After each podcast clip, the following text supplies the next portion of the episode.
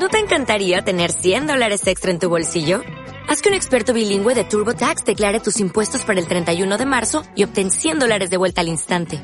Porque no importa cuáles hayan sido tus logros del año pasado, TurboTax hace que cuenten. Obtén 100 dólares de vuelta y tus impuestos con 100% de precisión. Solo con Intuit TurboTax. Debes declarar para el 31 de marzo. Crédito solo aplicable al costo de la presentación federal con TurboTax Full Service. Oferta sujeta a cambios o cancelación en cualquier momento. ¿Cómo enfrentar los miedos que arruinan las relaciones? Es el tema de hoy. Los miedos que arruinan las relaciones.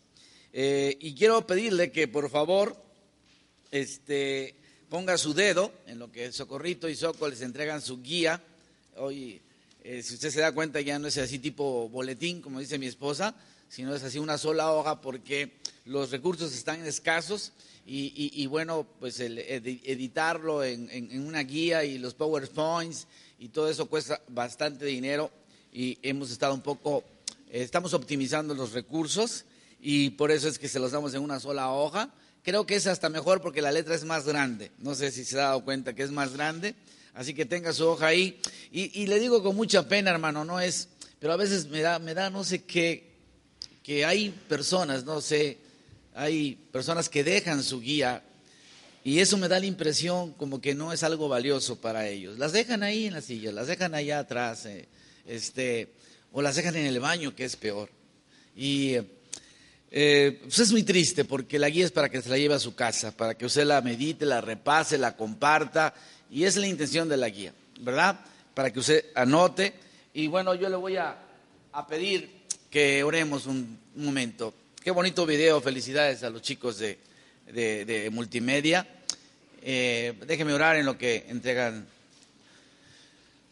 la guía. Padre, gracias. Espíritu Santo, ya estás aquí desde hace mucho tiempo, en ese lugar. Ayúdanos a entender. Ayúdanos, Espíritu Santo, a que nos conectemos de corazón a corazón, donde están nuestros sentimientos que ese mensaje pueda ayudar, bendecir, redarguir, transformar a quienes hoy lo escuchen. En el nombre de Jesús, amén. Hemos estado viendo salud espiritual, hemos estado viendo salud física, vimos también lo que es la transformación en la salud mental y la semana pasada estuvimos viendo la salud emocional. Esta semana vamos a hablar de las relaciones. Digan conmigo todos, yo soy el promedio de las cinco personas con las que más me relaciono. Si usted se relaciona y el promedio de esas personas, que todos son mentirosos, va a ser mentiroso. Si el promedio de esas personas es gente insegura, va a ser inseguro. Pero si el promedio de esas cinco personas son Tere, Charito, Carlos Jorge, este, Luisito, Emiliano, ¿verdad? Y ese promedio de cinco personas que están en el grupo pequeño es con las que más se relaciona, ya, wow, usted va a ser tremendo, hermano. ¿Sí? Pero si usted se reúne, hay un dicho que dice, el que se junta con lobos, ¿a qué aprende? A aullar. Y entonces las relaciones son muy importantes. Vamos a ir al primer libro de la Biblia. Ahí empezó todo el conflicto que tenemos actualmente en las relaciones. En el libro de Génesis, ¿verdad? En la primera pareja, en Adán y Eva. Ahí empezaron. Digan conmigo todos, gracias Adán, gracias Eva. Gracias. Gracias por esta, ¿ah? Eso que nos dejaron. Tú, ya, tú y yo conocemos la historia, tú conocemos qué fue lo que pasó ahí. Dios creó el universo porque quería una familia, lo hemos predicado muchas veces, creó un jardín precioso. Eh, creo que Dios eh, eh, hizo este jardín y todo lo que le dio a Adán con dos intenciones. Número uno, él quería, Dios quería que Adán se diera cuenta de lo que necesitaba en su vida. Y entonces, eh, en segundo lugar, yo pienso, ¿verdad? Que eh, yo creo que Dios pensó eh, y creó a Adán, y, después de que creó a Adán, pensó, creo que lo puedo mejorar. Y hizo a la mujer. Un aplauso a todas las mujeres que están aquí, ¿verdad? Mujeres, aplaudan. Es por eso que a la mayoría de los hombres les gusta ensuciarse, porque los, los hombres provenimos del polvo, de la tierra. Nos embarramos las manos de, grasa y de, tierra, etcétera, etcétera. Estoy hablando metafóricamente, no estoy hablando de ensuciarse en otras cosas, ¿verdad? Pero la mujer es limpia. Digan conmigo, las mujeres son limpias. Y algunas extremadamente limpias, ¿verdad? Yo creo, hermanos, que hay un simbolismo, en todo esto. Fuimos creados de la tierra y eh, Dios creó a la mujer de la costilla. ¿Dónde creó a la mujer? De la costilla. Digan conmigo las mujeres, cerca del corazón. Ahí, de ahí creó el hombre. No la creó de la cabeza, no la creó de los pies. Diga conmigo, cerca del corazón. De ahí sacó a la mujer, ¿verdad? Gracias. Mujeres, gracias, ¿verdad? O sea que están cerca de nuestro corazoncito, todas ustedes. Hay mucho más que podría ser de Adán y Eva, pero usted ya lo sabe. Pero usted sabe que Adán despertó, Carlos, ¿verdad? Y Martín, Sergio, todos los varones, Carlitos. Adán despertó y dijo, wow, cuando vio a esa mujer desnuda por primera vez. Wow, man, dijo. Wow, man. Y, wow, y puso la mujer woman. ¿verdad? Entonces ahí nació el término mujer. Dijo, wow, man. Y woman es mujer. Entonces, en inglés, qué chistoso es pastor, ¿va? Pero está bien. Algunos no entendieron porque no han ido al centro de idiomas de la Universidad de Veracruzana, entonces no, entienden, no entienden mi inglés, pero bueno, las cosas fueron maravillosas. ¡Wow, man! ¿Verdad? Las cosas fueron grandiosas durante mucho tiempo en que estuvieron juntos, pero eh, la mujer y Adán y Eva eh, eh, no tenían ningún problema. No había nada, no había ningún problema. Digan conmigo, no había pecado. No había pecado. Digo, amigo, no había tristeza. Diga, amigo, no había enfermedad. No había dolor. No había sufrimiento. No había engaño. No había tranza. No había divorcios. No había mentira. No había corrupción. No había celos. No había manipulación. Digan, amigo, no había nada. Todo era perfecto, ¿verdad? Digo, amigo, fue la única pareja. Porque a partir de esta historia empezaron los problemas. Ya conoces la historia. Satanás viene con Eva, le miente, le dice, ¿no te dijo Dios que no puedes comer de ninguno de los árboles del jardín? ¿Se acuerda? Por supuesto que Dios no le había dicho así, no había dicho eso. Le dijo, solo no puedes comer de uno. Digan conmigo todos, límites. Digan conmigo, la mínima tentación. De uno no puedes comer. Es cuando le dice a tu hijo, no pases de esta rayita, el niño chiquito, ¿no? De esta rayita no pases. Y el niño da, eh". ¿no? El límite, el mínimo. Entonces, Dios le dice, eh, este, ¿cómo se llama? Eh, todo lo demás está, dice Dios, dentro de los límites, pero de ese árbol no puedes comer. Haz lo que quieras con los demás. Solo un árbol, mi hijo, está fuera de los límites. Porque quiero que elijas amarme, hijo. Es por tu bien, yo sé lo que te digo. Entonces él le dice, el enemigo, ¿no? Dios te está mintiendo, no vas a morir si comes esa fruta del árbol, etcétera, etcétera. De hecho, serás tan sabia como Dios, serás Dios, casi casi, le dice a, la mujer. Hermanos, toda tentación llega en esta cuestión básica, toda tentación. Quiero ser Dios. Así fue en el origen. Satanás nunca nos tienta a ser como él, ojo. Nunca te va a tentar Satanás a ser como él. Nunca dice, haz esta tentación y serás como yo. O dígame dónde dice la Biblia, serás malvado. Nadie lo haría. Pero Satanás dice, haz esto porque tú sabes más que Dios, porque Dios es anticuado, porque Dios no sé qué, porque Dios no está actualizado, Dios no quiere que seas feliz, Dios no quiere que disfrutes la vida, Dios no quiere esto y lo otro. Y entonces casi te está diciendo, tú eres un Dios. Y así empezó la rebelión. Acuérdense.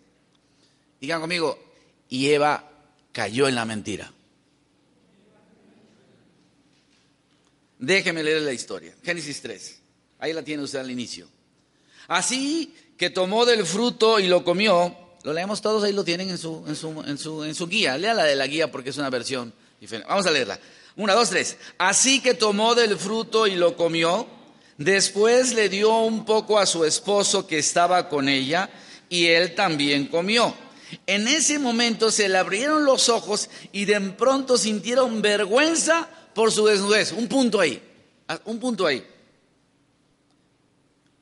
Aquí es donde entra la vergüenza en el mundo. Nunca antes había habido vergüenza, ni culpa, ni miedo. Ahí entró en ese momento. Seguimos leyendo. Entonces cosieron hojas de higuera para cubrirse. Oyeron al Señor Dios caminando por el huerto. ¿Ustedes? Entonces el Señor Dios llamó al hombre, ¿dónde estás? El hombre contestó, te oí caminando por el huerto, así que me escondí. Tuve miedo porque estaba desnudo. Punto. Nuevamente ahí, un punto. Otra vez, miedo porque estaba desnudo. Seguimos. ¿Quién te dijo que estabas desnudo? Le preguntó el Señor Dios. ¿Acaso has comido del fruto del árbol que te ordené que no comieras? El hombre contestó, la mujer que tú me diste, punto. ¿Ya vio el humor ahí, verdad? La mujer que tú me diste. Fue la que me dio qué? El fruto y yo lo comí. Entonces el Señor Dios le preguntó a la mujer, ¿qué has hecho? La serpiente me engañó, dijo ella. Por eso comí. ¿Todos juntos? Entonces el Señor le dijo a la mujer,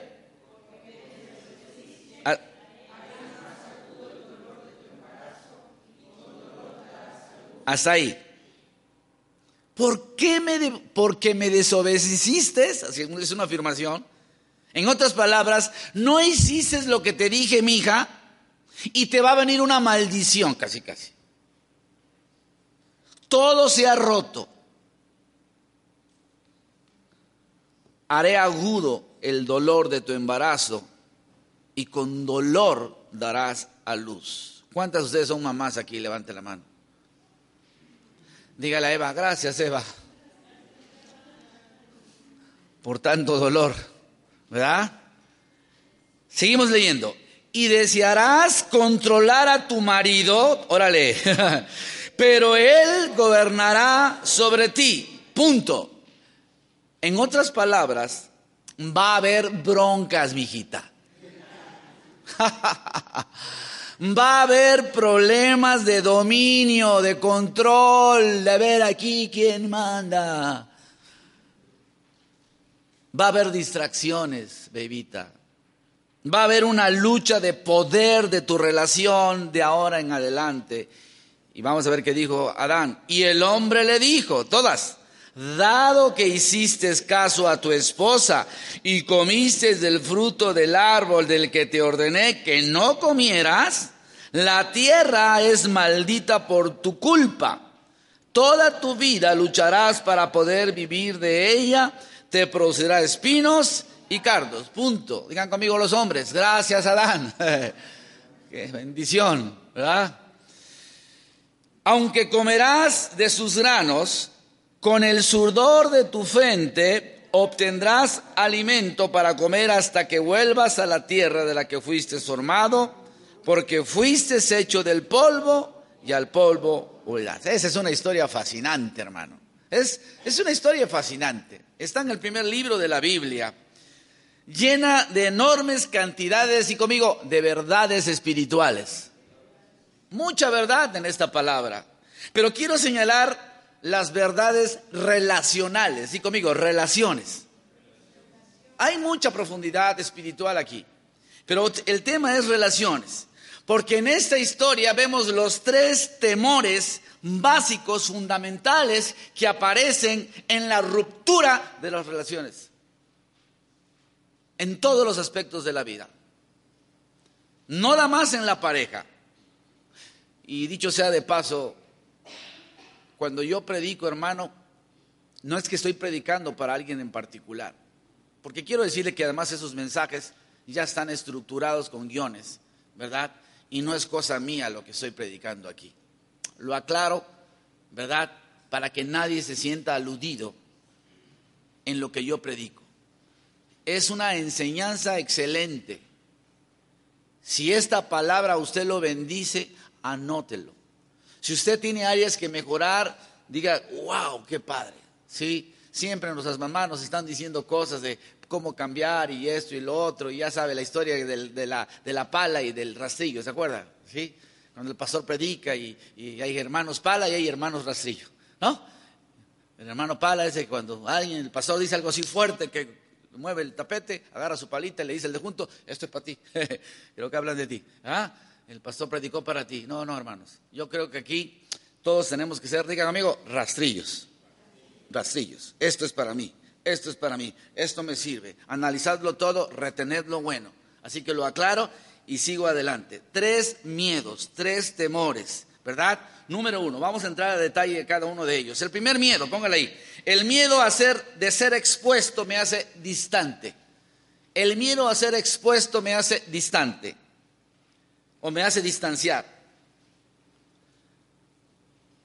¿Por qué no me puedo acercar a la gente? Me gustaría estar más cerca de mi esposa.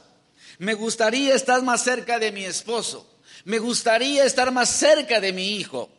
Me gustaría estar más cerca. Póngale la persona que tiene distante. No sé si actualmente usted esté pasando por una situación de relación con alguien.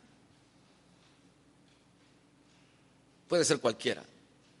Cuando hablamos de relaciones siempre pensamos que que es tu esposa, es tu esposo, pero no, puede ser alguien diferente.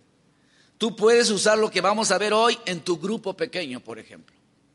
Puedes utilizarlo en tu matrimonio. Puedes utilizarlo en la banda. Los chavos tienen mucha relación. Y llega a ser tan fuerte la relación, hermanos, que luego se sufre, escúcheme, cuando hay una ruptura en las relaciones de otras personas. Y hay consecuencias de eso. Usted lo sabe, mamá, ah, se ha separado, ¿verdad? Eh, eh, de su esposo. Y eso sucede no nada más en los divorcios, sino en los divorcios de grupos, en los divorcios de padre e hijo, en los divorcios de novios, en los divorcios de, laborales, ¿verdad? Eh, y es terrible lo que está pasando actualmente en México. El miedo de ser expuesto me hace distante. Mi temor a ser expuesto me dice, aléjate, escóndete, métete en una cueva. Pero aquí está la verdad. Hay muchas cosas en ti que no te agradan. Digan conmigo, órale. Hay cosas que no te agradan. Y si no te agradan, ciertamente no quieres que nadie las vea.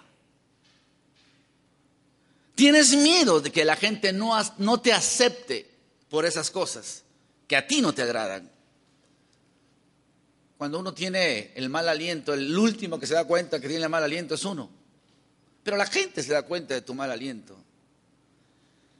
Porque cuando la gente se acerca mucho a tu vida, puede ver tus verrugas y puede verte todo.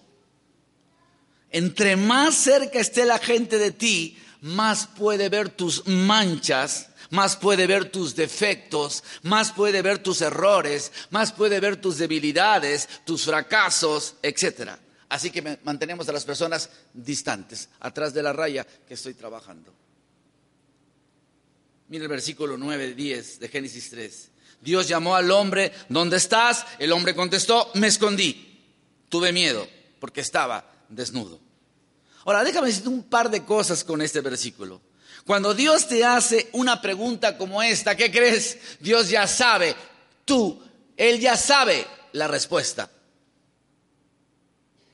Cuando Dios te hace una pregunta, Él ya sabe la respuesta. ¿Dónde estás? ¿Y, por qué te escondiste? Dios ya sabía que estaba haciendo Adán, ya sabía cómo estaba Adán. Él no le hizo las preguntas para su propio beneficio. Él le hizo la pregunta para el beneficio de Adán para que Adán agarrara la onda, para que Adán lo reconociera. Quiere que Adán se comporte como un hombre, como un verdadero hombre. Quiere que Adán sea un hombre y acepte su responsabilidad que tenía. Y Adán se escondió como a veces nos escondemos muchos de nosotros. Hermana, hermano, cualquier transformación en la vida, en cualquier área, incluyendo las relaciones, solo sucede, escúcheme esto y se lo digo con todo mi corazón, cuando reconoces el hecho de que no son lo que deberían ser. Si estás en la negación vas a estar como los alcohólicos anónimos que niegan su problema.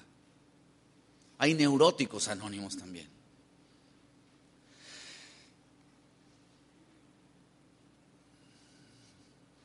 Así que empieza a reconocer y ser honesto de que algo anda mal en tus relaciones. Quiero que circulen la frase en el versículo, me escondí y tuve miedo, en ese versículo 9-10. Porque van juntas. Digan conmigo, el que se esconde tiene miedo. Claro, el que se esconde tiene miedo. El miedo siempre nos hace ocultarnos. Me pregunto, ¿de qué estás escondiéndote hoy, hermano? ¿De qué te estás escondiendo al miedo que tienes? ¿Qué estás fingiendo no saber? ¿Qué estás fingiendo que no es un problema en tu matrimonio?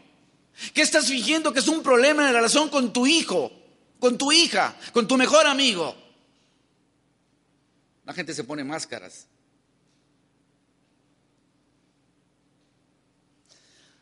Dios no quiere que finjas. Quiere que te enfrentes cuando te trata con el miedo. ¿Qué estás fingiendo no saber? ¿Tienes miedo y te escondes? Y luego dice la frase, porque estaba desnudo. ¿Qué significa estar desnudo? Aquí está hablando más de, de una desnudez física. Escúcheme, hermano. También hay, diga conmigo, desnudez emocional. Estar desnudo significa estar expuesto. Significa estar, ser descubierto.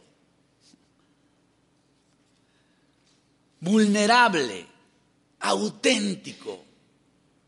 Significa que estás en campo abierto, sin máscaras. Significa que estás desprotegido. Nunca eres más vulnerable que cuando estás desnudo. Todo está aquí afuera, no hay nada que esconder. Cuando tenemos miedo de la desnudez, miedo a la vulnerabilidad, miedo de ser abiertos, miedo de ser honestos, miedo de ser transparentes, miedo a dejar que la gente nos vea como somos. Mi miedo a ser expuesto me hace distante una de las de tus más profundas necesidades es ser amado. ¿Cuántos dicen amén? No menos para mí. Pero uno de tus más profundos miedos es el miedo a ser visto por lo que realmente eres. Puedes vivir con tu esposo o esposa durante 50 años o 60 años y tener secretos para ella o para él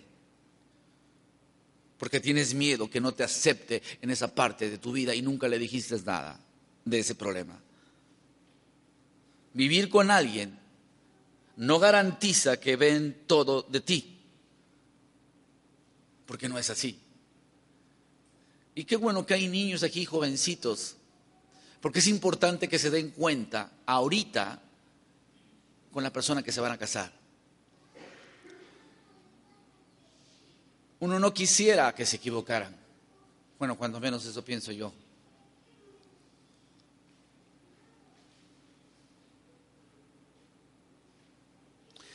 Quiero que te des cuenta hoy, hermano, hermana, joven que estás aquí, del daño que hace el miedo en una relación.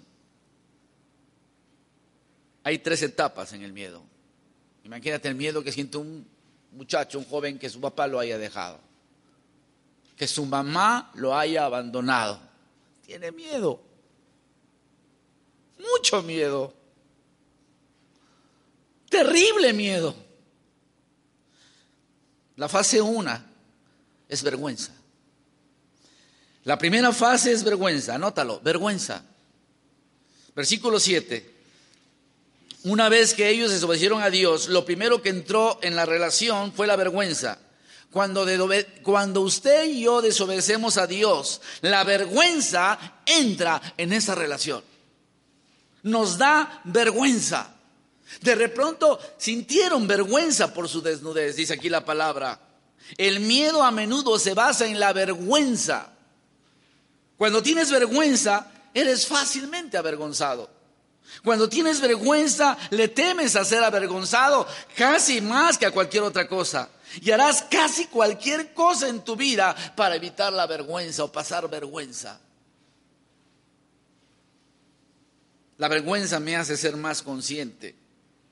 La vergüenza me pone nervioso. La vergüenza hace que tenga miedo de ser humillado. La fase 2 es cubrirse. Primero me da vergüenza. Fase 2 es cubrirse. Se cubre. Lo que sucede es que cuando nos da vergüenza, tratamos de ocultar quiénes somos realmente. Escuche esto. Este, este, este, mensaje te puede servir para dar consejería a alguna persona que esté en esa situación, si es que tú no lo estás. Versículo 7b dice, entonces cosieron hojas de higuera para cubrirse. No sé si usted conozca las hojas de las higueras, pero son muy chiquitas, ¿verdad? Algunas personas necesitarían muchas hojitas para cubrirse, ¿verdad? Sobre todo los gorditos. Pero hoy todos tenemos formas mucho más sofisticadas de taparnos, de encubrir quiénes somos. No tenemos que utilizar hojas de higuera. Digan conmigo, lo hacemos todo el tiempo. La pregunta es, ¿cómo, qué formas usas tú de cubrir tus miedos, tus inseguridades? ¿De qué manera las cubres? ¿Te acuerdas de la canción esa? Quítate la máscara, ¿te acuerdas? Algunas personas usan el humor. ¿Se acuerda usted de esa escena cuando el pasado gobernador no atendió a una mujer en Orizaba que le estaba reclamando por su hijita y este cuate se rió. se rió. El humor cubre tus inseguridades. Hay gente que cuando tiene problemas se ríe. Hay, hay, personas que dan la imagen que lo tienen todo, sobre todo en el Facebook. No, me tienen un perfil que, wow, no, hombre, qué bárbaros, ¿no? Son la imagen del éxito en su perfil. Deja de fingir que tienes una perfecta red social y que tienes muchos amigos y que te dan calor esos amigos. Hay una tercera fase Primero es vergüenza, luego te cubres y luego se llama distancia de Dios. Versículo 8, se escondieron del Señor entre los árboles. Se, conmigo, se escondieron. Dios no espera que seas perfecto, pero sí espera que seas honesto, hermano. Dios no espera que seas perfecto, pero sí espera que seas honesto en tus relaciones. Así que el primer miedo es ese miedo a ser expuesto. Segundo miedo, el miedo a la desaprobación me hace defensivo. Nos movemos de estar escondidos y huir y cubrirnos hasta estar a la defensiva y comenzamos a atacar a los demás. ¿Le ha pasado? Cuando usted confronta a alguien, se esconde y luego esa persona empieza a excusarse no solo nos estamos escondiendo, ahora estamos insultando a los demás. No solo nos estamos excusando a nosotros mismos, estamos acusando a los demás. Ah, sí, yo la regué. Ah, pero fulano de tal también, ¿eh? O sea, si me voy a hundir, Chucho, a ver a quién jalo, para que se hunda conmigo. Digan todos conmigo, no manches. Pero ¿cómo crees? ¿Sí me explicó? Yo no sé si tú alguna vez ha pasado por este proceso. Yo varias veces que he tratado de confrontar a alguien y cuando confrontas a esa persona, empieza a señalarme muchas cosas. De la excusa a la acusación. Cuando lo único que tú quieres es ayudar a esa persona a que agarre la onda, a que le caiga el 20 de que no está bien lo que está haciendo.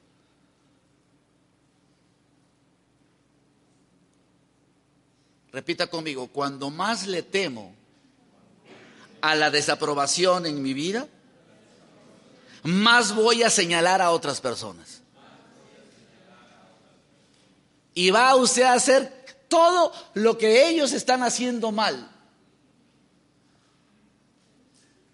Estaba yo viendo las últimas entrevistas, digo, no me gusta meterme en la política, pero hay un candidato que ha sido cuestionado últimamente por periodistas.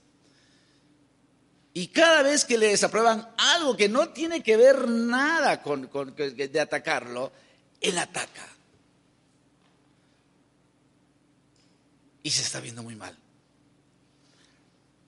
Le dicen, oye, pero usted por qué tiene esa relación con fulanito de tal?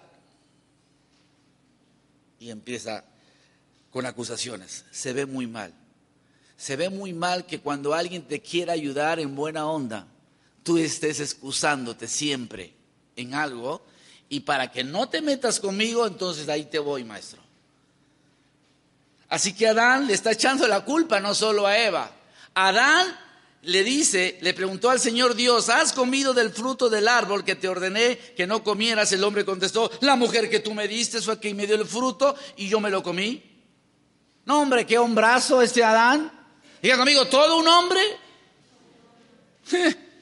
le echó la culpa a su vieja, perdón, a su mujer. ¿Sí? Le echó la culpa a su mujer, pero no le echó la culpa a su mujer, le estaba echando la culpa a Dios mismo. Escuche esto. Porque ¿quién hizo a la mujer? Pues Dios. No estás culpando a su esposa, está culpando a Dios. Tú me dices a mujer, ¿verdad? Si no me la hubieras dado eh, a esa mujer, eh, eh, yo estaría bien. Como muchas mujeres, ay, el hombre que Dios me dio, no, mijita, tú lo escogiste. Nadie te lo dio, ¿verdad? Tú lo escogiste. Así que Adán le, le, echa la culpa a Eva. Lo siento, señoras que están aquí, hermanas, lo siento mucho, pero Eva tampoco estaba dispuesta a aceptar su responsabilidad. Escucha esto, porque ella no, no se portó como una mujer de renuevo. Escucha, hermana.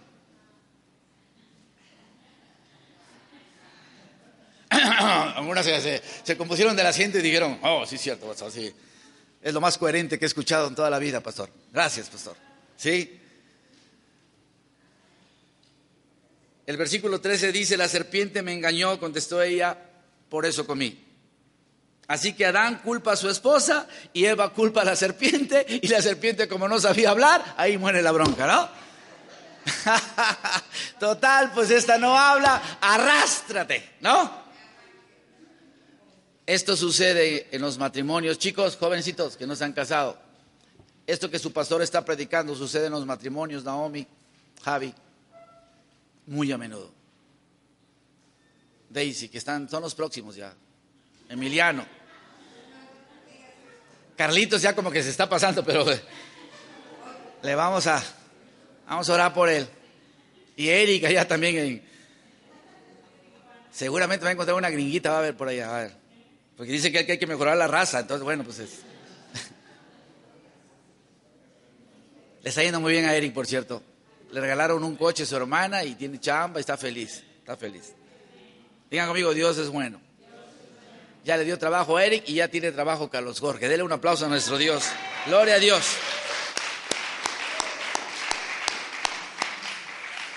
Entonces, mi miedo mi miedo al ser expuesto me hace distante y mi miedo me hace tener la desaprobación y me hace estar a la defensiva.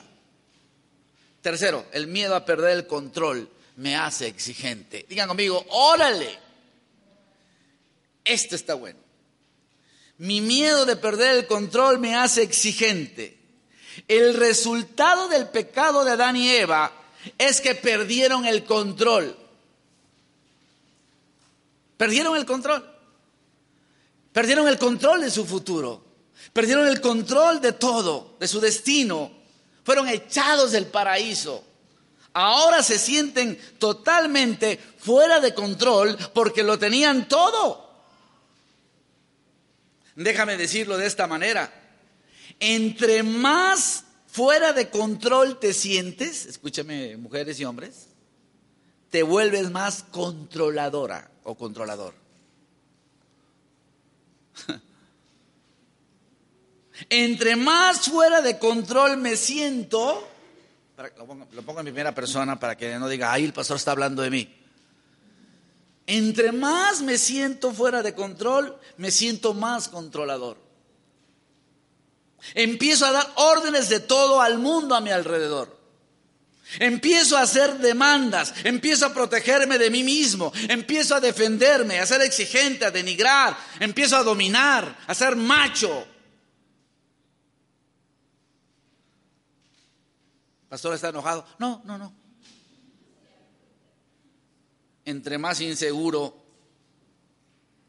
eres, hermanito, hermanita, mayor necesidad tienes de lograr las cosas a tu manera, controlando.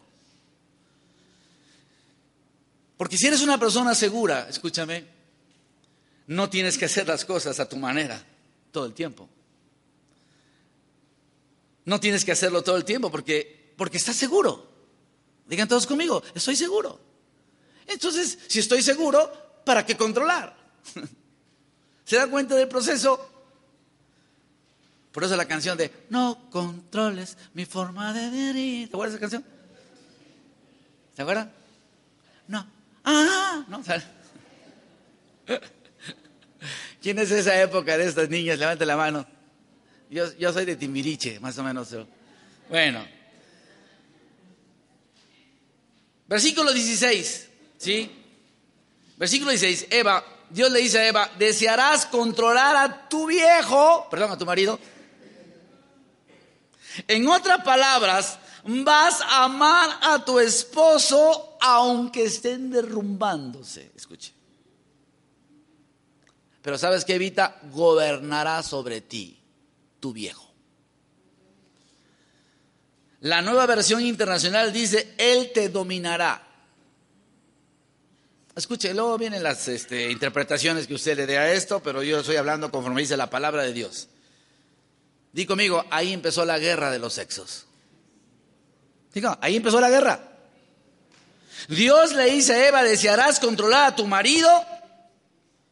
Y ahí empezó todo. Di conmigo, justo ahí, póngale ahí, ahí en su Biblia, ahí empezó la bronca. Cuando usted, se, cuando usted se case, alguna vez tenga, un marido, ah, tenga su marido y venga una bronca, llévelo a esa parte de la Biblia. Aquí empezó todo, mi amigo. Ay, vieja, es que tú eres muy, eh, muy, muy histérica, histórica, perdón, histórica. No es mucha diversión estar en este tipo de relación, o sí, estar peleándose todo el tiempo con el marido, con la esposa, con los hijos. ¿Dónde no estás cooperando, sino estás peleándote, estás compitiendo para ver quién es mejor. Yo y mi esposa nos casamos y usted se casó con su esposa, no para que yo compita contra ella.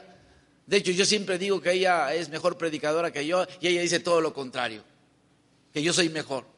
¿No? O sea, la verdad que ella en su área es buena, como lo haces bien, diferente a mí, somos diferentes. Digan conmigo, gracias a Dios.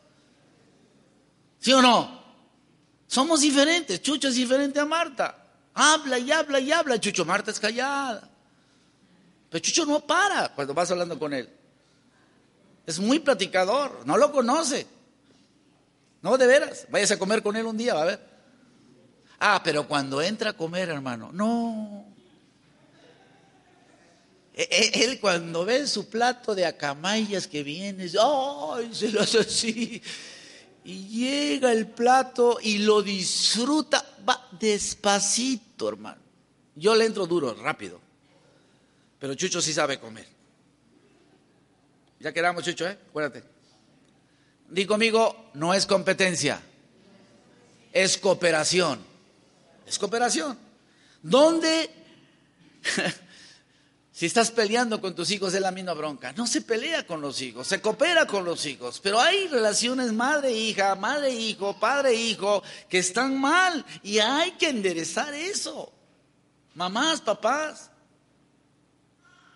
Una vez un muchacho en Toastmaster me dijo, me dijo Vicente, saqué puro 10 en la preparatoria, estaba en el, en el Cebetis.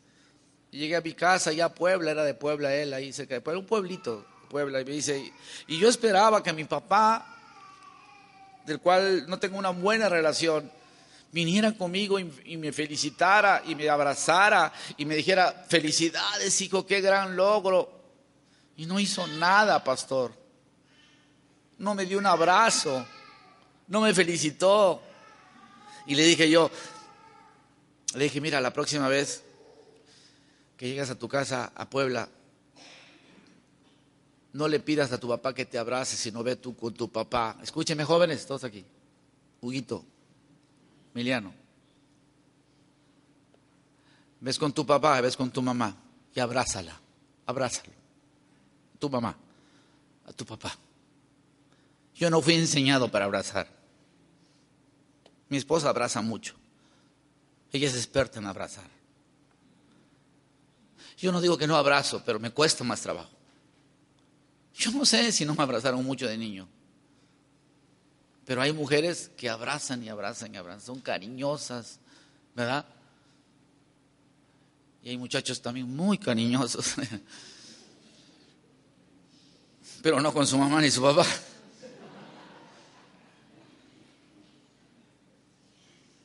Y algunos se esconden.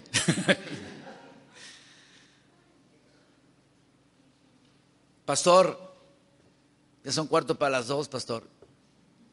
¿Qué hacemos? Mire, yo podría terminar aquí, pero le voy a dar el antídoto contra el veneno de estas tres temores. Anótele ahí, antídoto. Aprender a vivir en el amor de Dios.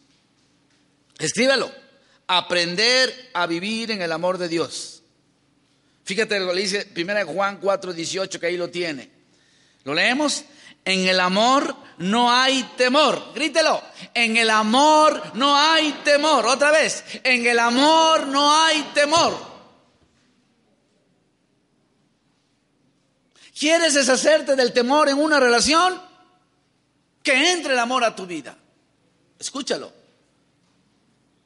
Porque dice, sino que el perfecto amor, que dice, echa fuera todo el temor. ¿Quién es el perfecto amor? Diga conmigo, Jesucristo es el perfecto amor. Dele un aplauso a Jesucristo. Dele un aplauso a Jesucristo.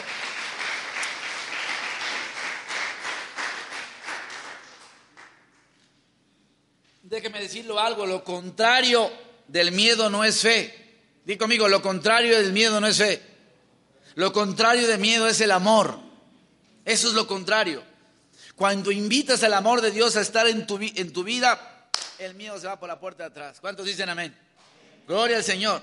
Aprende a vivir en el amor de Dios. Aprende a vivir. Mira, 1 Juan 4, 18. Si alguien tiene miedo de que Dios lo castigue, es porque no ha aprendido a amar. ¿Qué es el pensamiento del castigo? Es pensar en consecuencias negativas. El niño sabe que lo van a castigar. Y mira, ¿sí? ¿Cuántas veces has tenido miedo de decir la verdad debido a las consecuencias que vas a tener? Te, callas y no dices nada.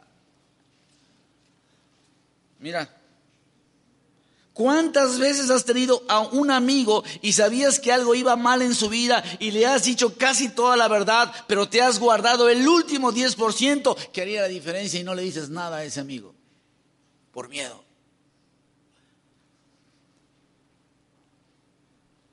¿Cómo aprendo a vivir en el amor de Dios? Pone uno. Uno, todos los días entrego mi corazón a Dios. Aquí viene la parte más interesante de todo el mensaje y aquí lo voy a terminar, casi, casi. Póngala ahí. Todos los días entrego mi corazón a Dios. Todos los días, cuando hablamos de emociones, ¿se acuerda la semana pasada? No, ¿qué, le dije yo? Que era el símbolo de tus emociones. ¿Qué es el símbolo de tus emociones? ¿Se acuerda? Dí conmigo, mi corazón es el símbolo de las emociones. Así que lo que haces cada mañana, yo no sé qué hace cada mañana, pero le voy a recomendar qué hacer cada mañana. Lo primero que usted tiene que hacer cada mañana, decirle, Dios, antes de empezar este día, te entrego mi corazón, Señor. Te entrego mis emociones. Te entrego mi mente. Quiero que controles todo en mi vida, mi mente, y conmigo, mi mente, mi corazón. Díselo a Dios. ¿Por qué? Diga amigo, porque Dios es amor. Dios es amor. Y entre más cerca estés de Dios, más amor llegará a tu corazón. Entre más distante estés de Dios, más amargado serás. Escuche eso. Si conoce gente amargada? Si conoce gente amargada? No, aquí, aquí no hay gente amargada, pero allá afuera. ¿Verdad? Job 11, 13, 18. Y esa es una super palabra, hermano, que le voy a dar en esta mañana. Esto valió la pena el día de hoy que usted viniera. Job 11, 13, 18. Usted va a querer memorizar, es más, lo va a querer poner en su coche, en su refrigerador, ¿verdad?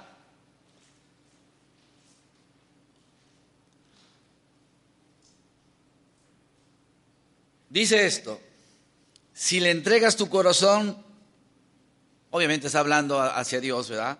Y hacia Él extiendes las manos, si te apartas del pecado que has cometido, digan conmigo, órale, y en tu morada no das cabida al mal, eso lo puedes hacer tempranito en la mañana, hermano. Te sientas a un lado de tu cama y haces esa oración le entregas tu corazón a Dios, volteas a Él en oración y le entregas tus pecados y le dices, Señor, perdóname porque ayer la regué. Hice esto, Señor. Mentí, robé, oculté. Entonces, digan conmigo, ahí vienen los beneficios. Tres mandatos, ocho bendiciones. Ahí vienen las bendiciones, hermano. Entonces, o como dicen en el rancho, entonces, podrás llevar la frente en alto. O sea, que la vergüenza se va a desvanecer. Eso es llevar la frente en alto. Y mantenerte firme, libre de temor. Léalo conmigo todos. Ciertamente olvidarás tus pesares o los recordarás como el agua que pasó. Digan conmigo, qué bueno. Tu vida será más radiante que el sol del mediodía en Veracruz. Aleluya.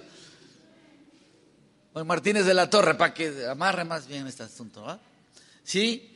Y dice aquí, y la oscuridad será como el amanecer. Ahora dígalo, dígalo pausadamente, vivirás tranquilo, porque hay esperanza, estarás protegido y, y dormirás confiado y roncarás como tu pastor.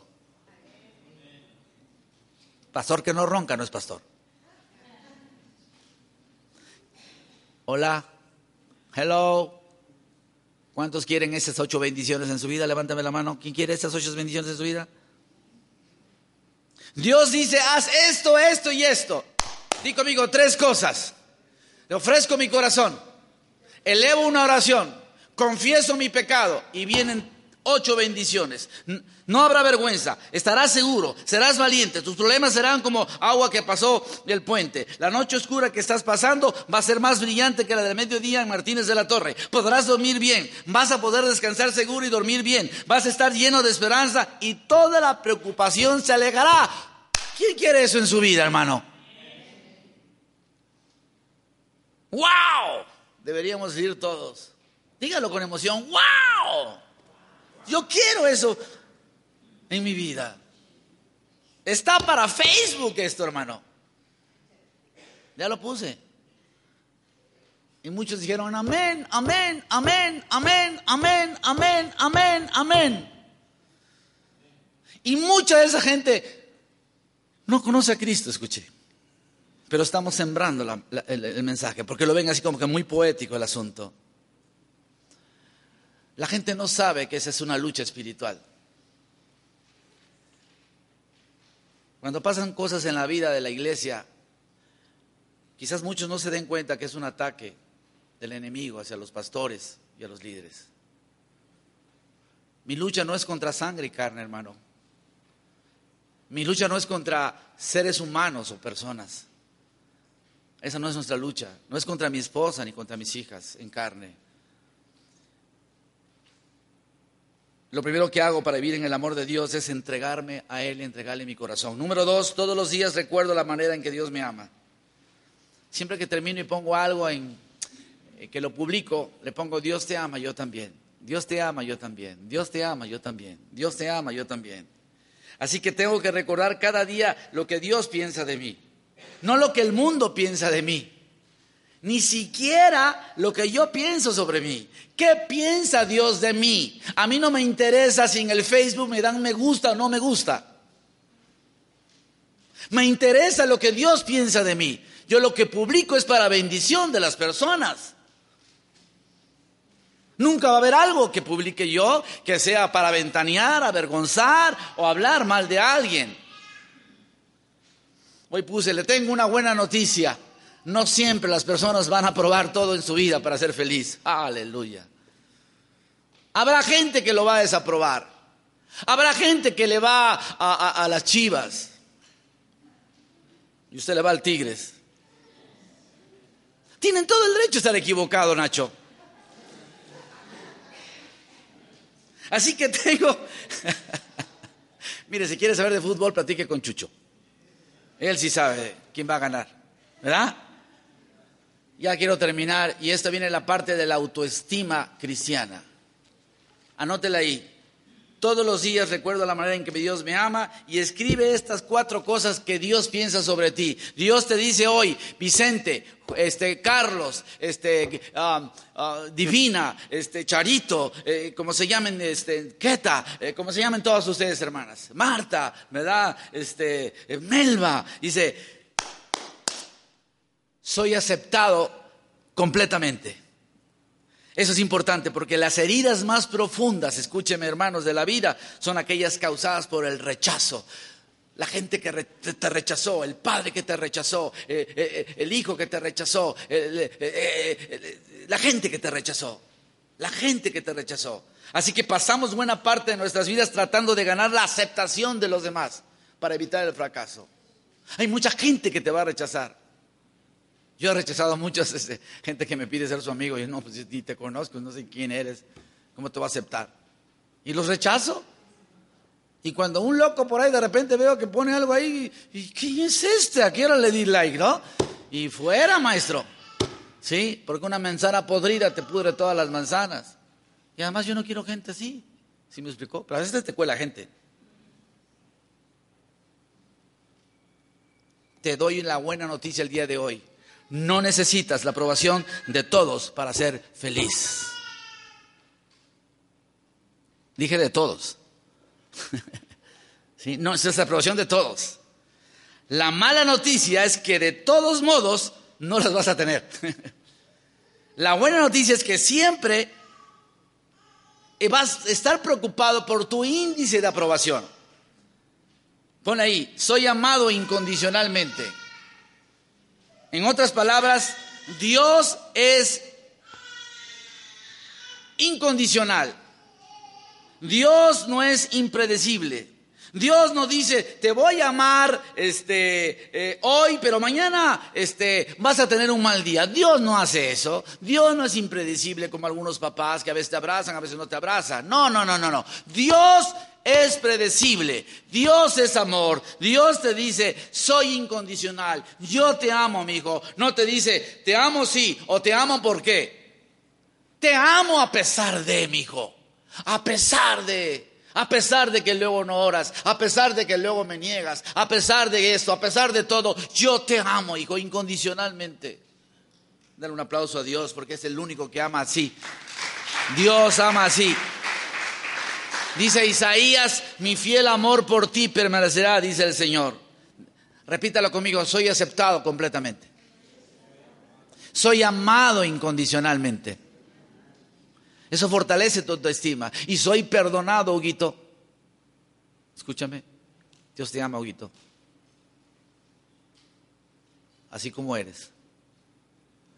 Y Dios te dice, Huguito, soy perdonado totalmente.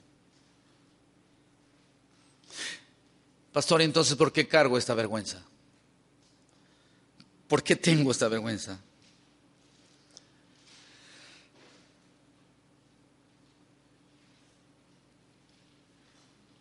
Debido a lo que Jesús hizo por ti y por mí al morir en la cruz, Romanos 8.1, Dios te dice, se lo digo a Huguito, pero para que lo escuche Mayeli, para que lo escuche Emiliano y Daisy, o lo escuche Javi y Javi lo comparta con Naomi.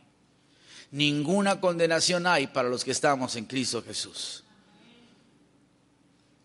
Diga conmigo, ninguna condenación. Ya lo pasado, pasado. ¿Quién es el dueño de tu vida, hermano? Hay dos, hay dos cosas que crean valor. Termino con esto. Hay dos cosas que crean valor. Uno, ¿quién es el dueño de eso? el valor depende de quién es el dueño de eso. Y la segunda cosa es que alguien esté dispuesto a pagar por eso que tú tienes. ¿Quién es el dueño? En otras palabras, el valor depende de quién es el dueño de algo.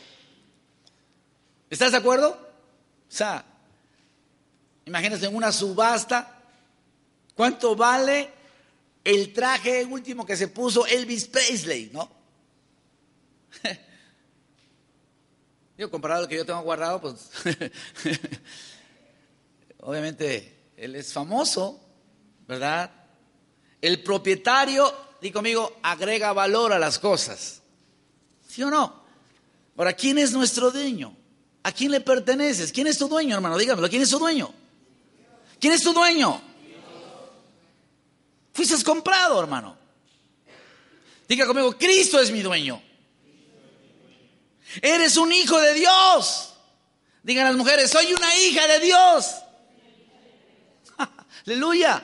Usted ha visto, hermano, el valor depende de lo que alguien está dispuesto a pagar con ello. Dios dice esta noche, esta tarde, perdón, me levanto por la mañana y digo, Dios, solo quiero recordarme a mí mismo cuánto me amas. Dios, tú eres mi dueño. Yo valgo mucho. Soy una chulada. ¿Verdad? Soy una chulada. Diga, diga conmigo todos, soy una chulada. Y eso no es narcisismo como el de Stanley. Qué bonito soy, qué lindo. No, no. Él no tenía a Cristo en su corazón. Usted sí tiene a Cristo en su corazón. Y tres, todos los días ofrezco ese mismo amor a los demás. Ahí está, ahí está resuelto el tema. ¿Sí? Cuando yo le ofrezco a los demás, dice Juan 13:34, un mandamiento nuevo les doy, así que como yo los he amado, que dice, Ámense también ustedes unos a otros. Esto no es una opción, hermano. Esto no es una opción. No es una gran sugerencia del pastor. Esto dice, eh, si eres seguidor de Cristo, no dice si te agrada o no. Si te agrada el hermano, ámalo. No, no, no, no. Dice, acéptense unos a otros tal como Cristo los aceptó a ustedes. Quiero terminar ya. Carlitos, ¿me ayudas con el, con el piano, por favor? Y déjeme orar por las ofrendas, al final siempre se me olvida. La Biblia dice en 1 Corintios 13, y siempre que se va a predicar en una, cuando me invitan a predicar o he ido a muchas bodas, se predica 1 Corintios 13. 1 Corintios 13, 7 dice, el amor, ¿lo leemos? El amor nunca deja de ser paciente, el amor nunca deja de creer, el amor nunca deja de tener esperanza, el amor nunca se da por vencido.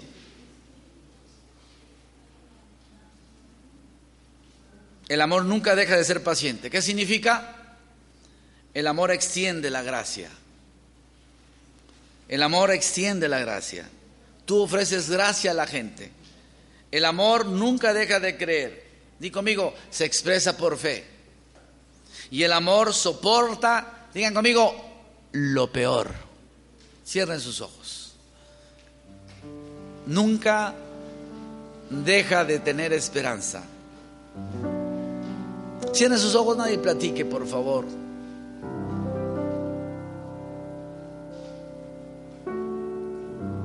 Yo voy a orar, hermano, y si al final de mi oración Dios te mueve a ir con algunas personas, a una persona en lo particular, y darle un abrazo Esa persona pues puede ser tu hijo o tu hija, pero esa persona también puede ser alguna, alguna persona que tú sientas a lo mejor que la relación no va, no va, no va bien con, con ella.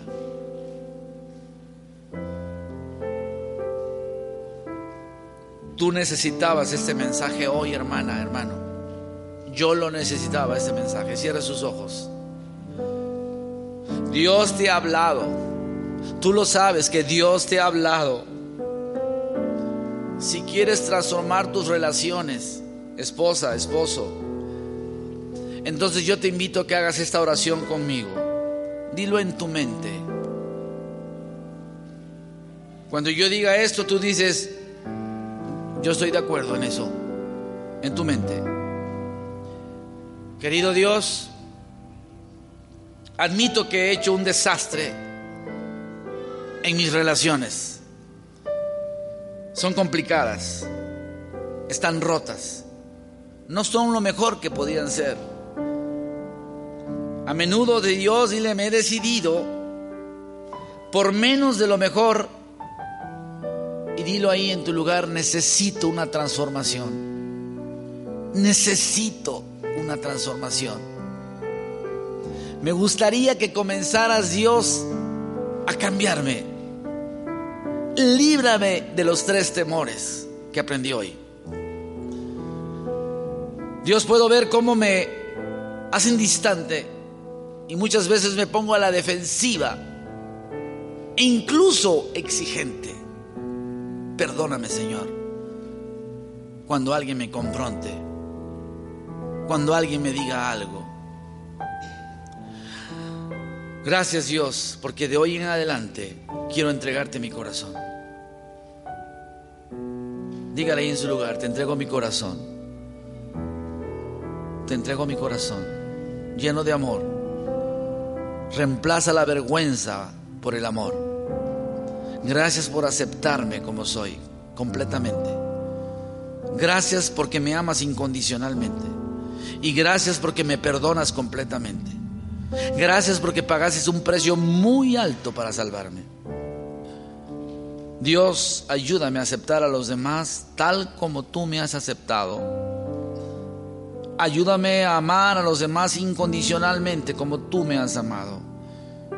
Y ayúdame a perdonar a los demás totalmente como tú me has perdonado. Y ayúdame a valorar a otros tanto como tú me valoras. Querido Dios, quiero ser conocido como una persona amorosa. Quiero ser la mamá o el papá más amoroso de renuevo. Quiero ser un gran amante. Que me ayudes a extender tu gracia a la gente a mi alrededor y ayúdame a expresar la fe a la gente que me rodea. Ayúdame a esperar lo mejor de la gente que me rodea. Ayúdame a esperar lo mejor de mis hijos y de mis hijas. Ayúdame a soportar lo mejor cuando esto ocurra. Yo quiero vivir mi vida en el amor y humildemente pido que todo esto me lo des en el nombre precioso de Jesús. Amén. Yo creo que se ponga de pie y vaya con una persona, dos personas, tres personas. Vaya con ellas. Donde le mueva el Espíritu Santo. Vaya con esa persona. Dele un abrazo a esa persona. Dile, hijo, hija, perdóname. Amigo, perdóname. Vaya con una persona, la que usted quiera. Puedo ser yo si usted quiere. Vaya con, vaya con una persona. No, no es que esté peleado con esa persona. Exprésele, dígale el gran amor que siente por ella. Que quiere que lo perdone. Que quiere que lo perdone. Dile papá, mamá, hijo, hermano, perdóname, te doy. Ayúdame, Señor. Bendígala, bendígalo. En el nombre poderoso de Jesús. En el nombre poderoso de Jesús. Gracias Dios. Gracias Dios por lo que le estás haciendo en renuevo. Bendícenos grandemente. Bendícenos grandemente, Señor. Gracias, Señor. Dele un aplauso a nuestro Dios porque Dios es maravilloso. Dios es amor. Dios todo lo puede. Dios quiere que sigamos adelante, hermanos. Hemos pasado por un tsunami de crisis. Pero Dios aquí nos tiene. Vienen mejores tiempos para tu vida divina. Vienen mejores tiempos para tu vida. Nacho, qué hermoso ver a un papá abrazando a su hijo. Es hermoso. Es hermoso. Es hermoso. No recuerdo. Y me me da cosa, pero no recuerdo honestamente un abrazo de mi papá. Le voy a preguntar a mis hermanos mayores si me abrazaba. A lo mejor y sí. Dios es bueno. Por eso cuando veo a Nacho, cuando veo a Martín abrazar a sus hijas, cuando veo a Carlos, a Manuel, a Sergio,